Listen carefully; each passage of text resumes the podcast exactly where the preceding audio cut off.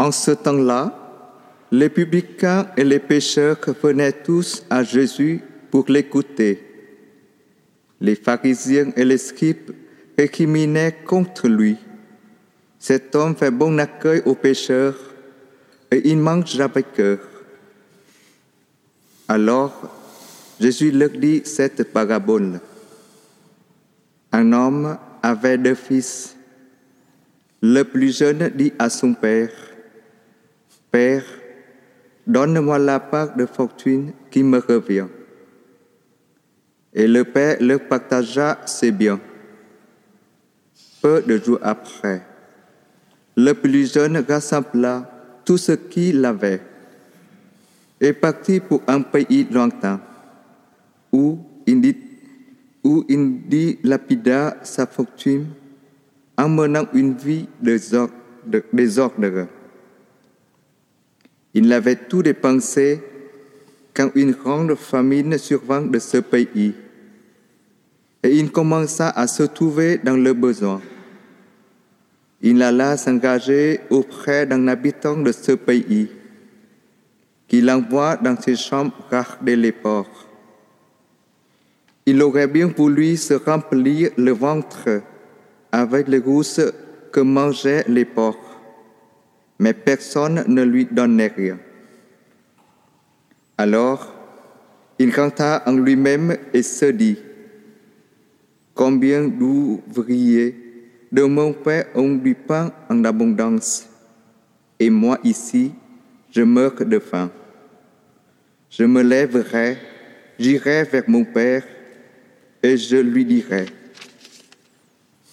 Père, j'ai péché contre le ciel et envers toi.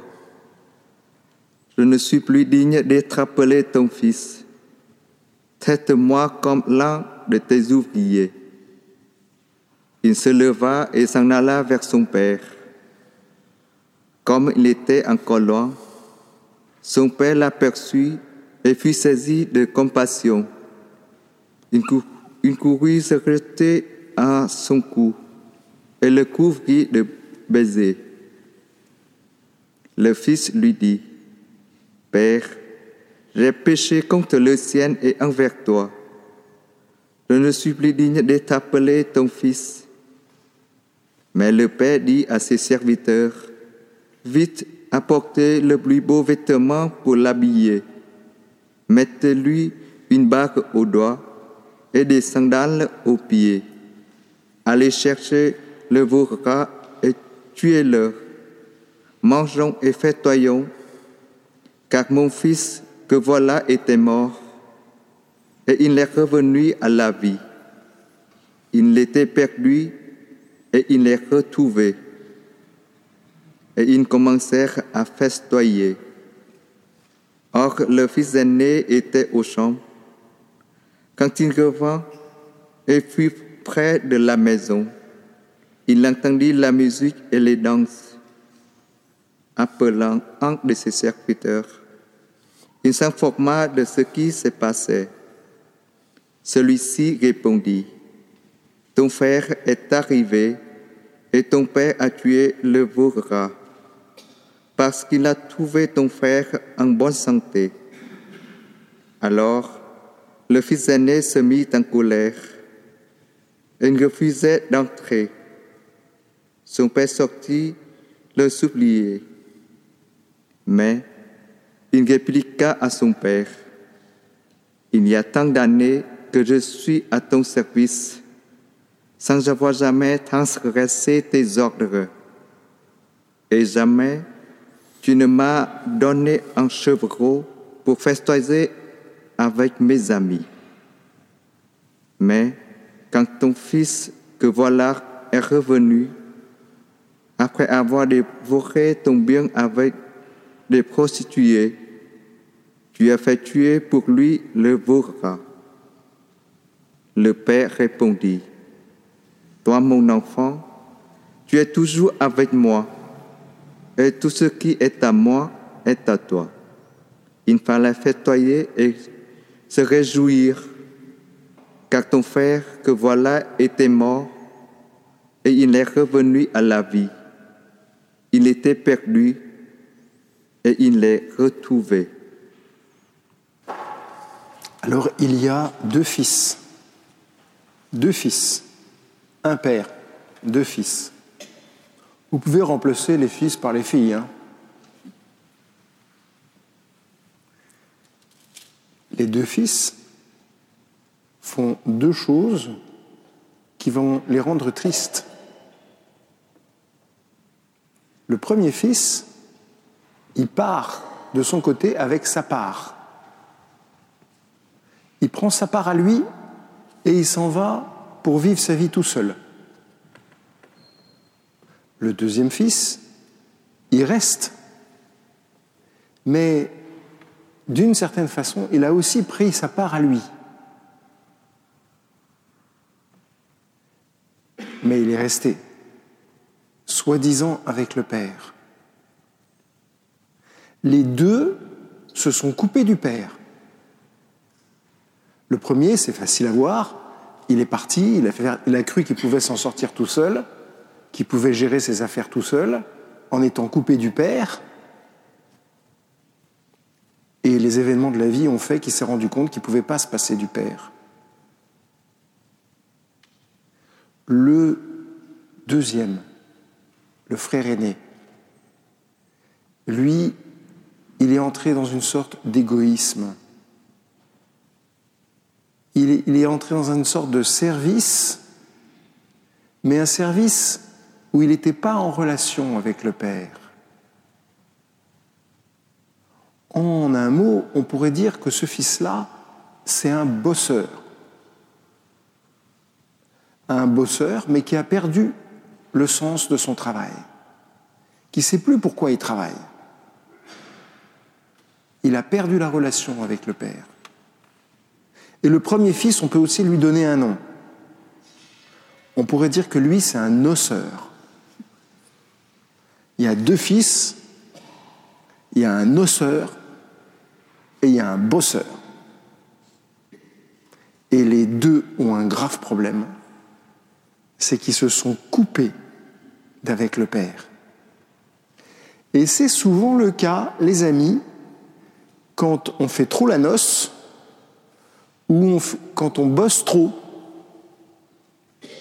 Quand on bosse trop, c'est que souvent, on a perdu quelque chose de la relation avec le Père. Et quand on fait trop la noce, c'est qu'on a perdu quelque chose de la relation avec le Père. Quand on a du mal à se maîtriser et qu'on va voir les prostituées ou autre chose, c'est qu'on a perdu la relation avec le Père. Et quand on entre dans la jalousie, quand on regarde les autres en se disant Oh, lui, il a quelque chose que j'ai pas, j'aimerais bien l'avoir, on a perdu aussi la relation avec le Père. Parce que si on avait gardé la relation avec le Père,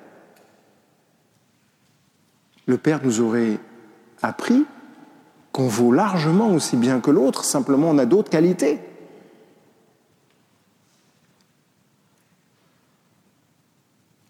Jalousie, comme la prostitution, c'est deux choses qui font qu'on a perdu la relation avec le Père. Alors une fois qu'on a dit ça, parce que tous autant qu'on est, souvent on perd la relation avec le Père.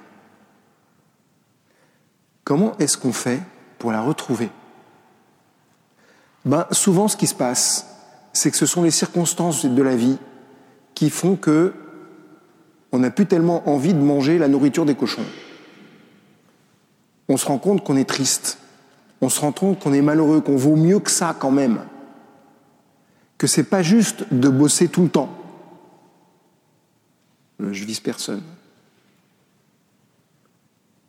Et on se dit, quand on regarde son malheur, quand on regarde sa tristesse, il faut que ça change. Ça commence donc par un travail de la raison. Raisonnablement, un matin, on se lève et on se dit, ça peut plus durer. Au fond, je suis pas heureux c'est la première étape et peut-être l'étape la plus importante. C'est déjà Dieu qui, qui, agit dans mon cœur à ce moment-là, hein. quand je commence à réfléchir et à me dire euh, tu vaux quand même mieux que ça. Dieu est déjà en train d'agir. La deuxième étape, c'est juste de vouloir faire le pas suivant, qui est de rentrer à la maison. Juste de rentrer à la maison. Et au moment où on va faire l'effort de rentrer à la maison vers le Père, c'est ce que vous faites aujourd'hui quand vous venez à Notre-Dame des Victoires, quand vous allez voir un prêtre pour vous confesser. Au moment où vous allez, où vous entrez en mouvement vers le Père, même si vous n'avez pas la force de le faire, qu'est-ce qui se passe? Vous vous rendrez compte que le Père, c'est lui qui vient à votre rencontre. Est-ce que vous n'avez pas été touché par cette phrase? Dans, le récit qu'on a entendu Le Père courait à la rencontre du Fils prodigue. Il ne l'a pas laissé venir, il a couru à sa rencontre. Parce que le Père attend qu'une seule chose, c'est d'être en relation avec nous. Quant au Fils aîné, c'est la même chose. Le Père lui dit, mais tout ce que j'ai à toi, tout ce qui est à moi est à toi. Pourquoi tu en profites pas plus? Ça, c'est pour le bosseur. Tu bosses trop. Arrête. Profite. Profite de ce que je te donne. Profite de mon trésor. Profite de mes grâces. Profite de ma paix. Profite de ma joie. Mais vous voyez, les amis, il y a toujours un combat. Il y a toujours un moment où on se dit, mais je suis capable de m'en sortir tout seul à ce moment-là, on se sépare du Père. Il faut juste avoir l'humilité de dire, mais Père, apprends-moi à vivre avec toi. Apprends-moi à vivre avec toi. Ouvre-moi les yeux sur le trésor qui est autour de moi, sur la grâce qui est autour de moi, sur les puissances que tu peux me donner, sur le, les éclairages que tu peux me donner, à la fois sur ma vie et sur la vie des autres. Père, éclaire-moi. Ce matin, c'est ce que je nous souhaite à chacun d'entre nous, que nous tournions notre regard vers le Père et que nous disions simplement au Père, je suis ton enfant. Ô Père, apprends-moi à vivre en ta présence. Amen.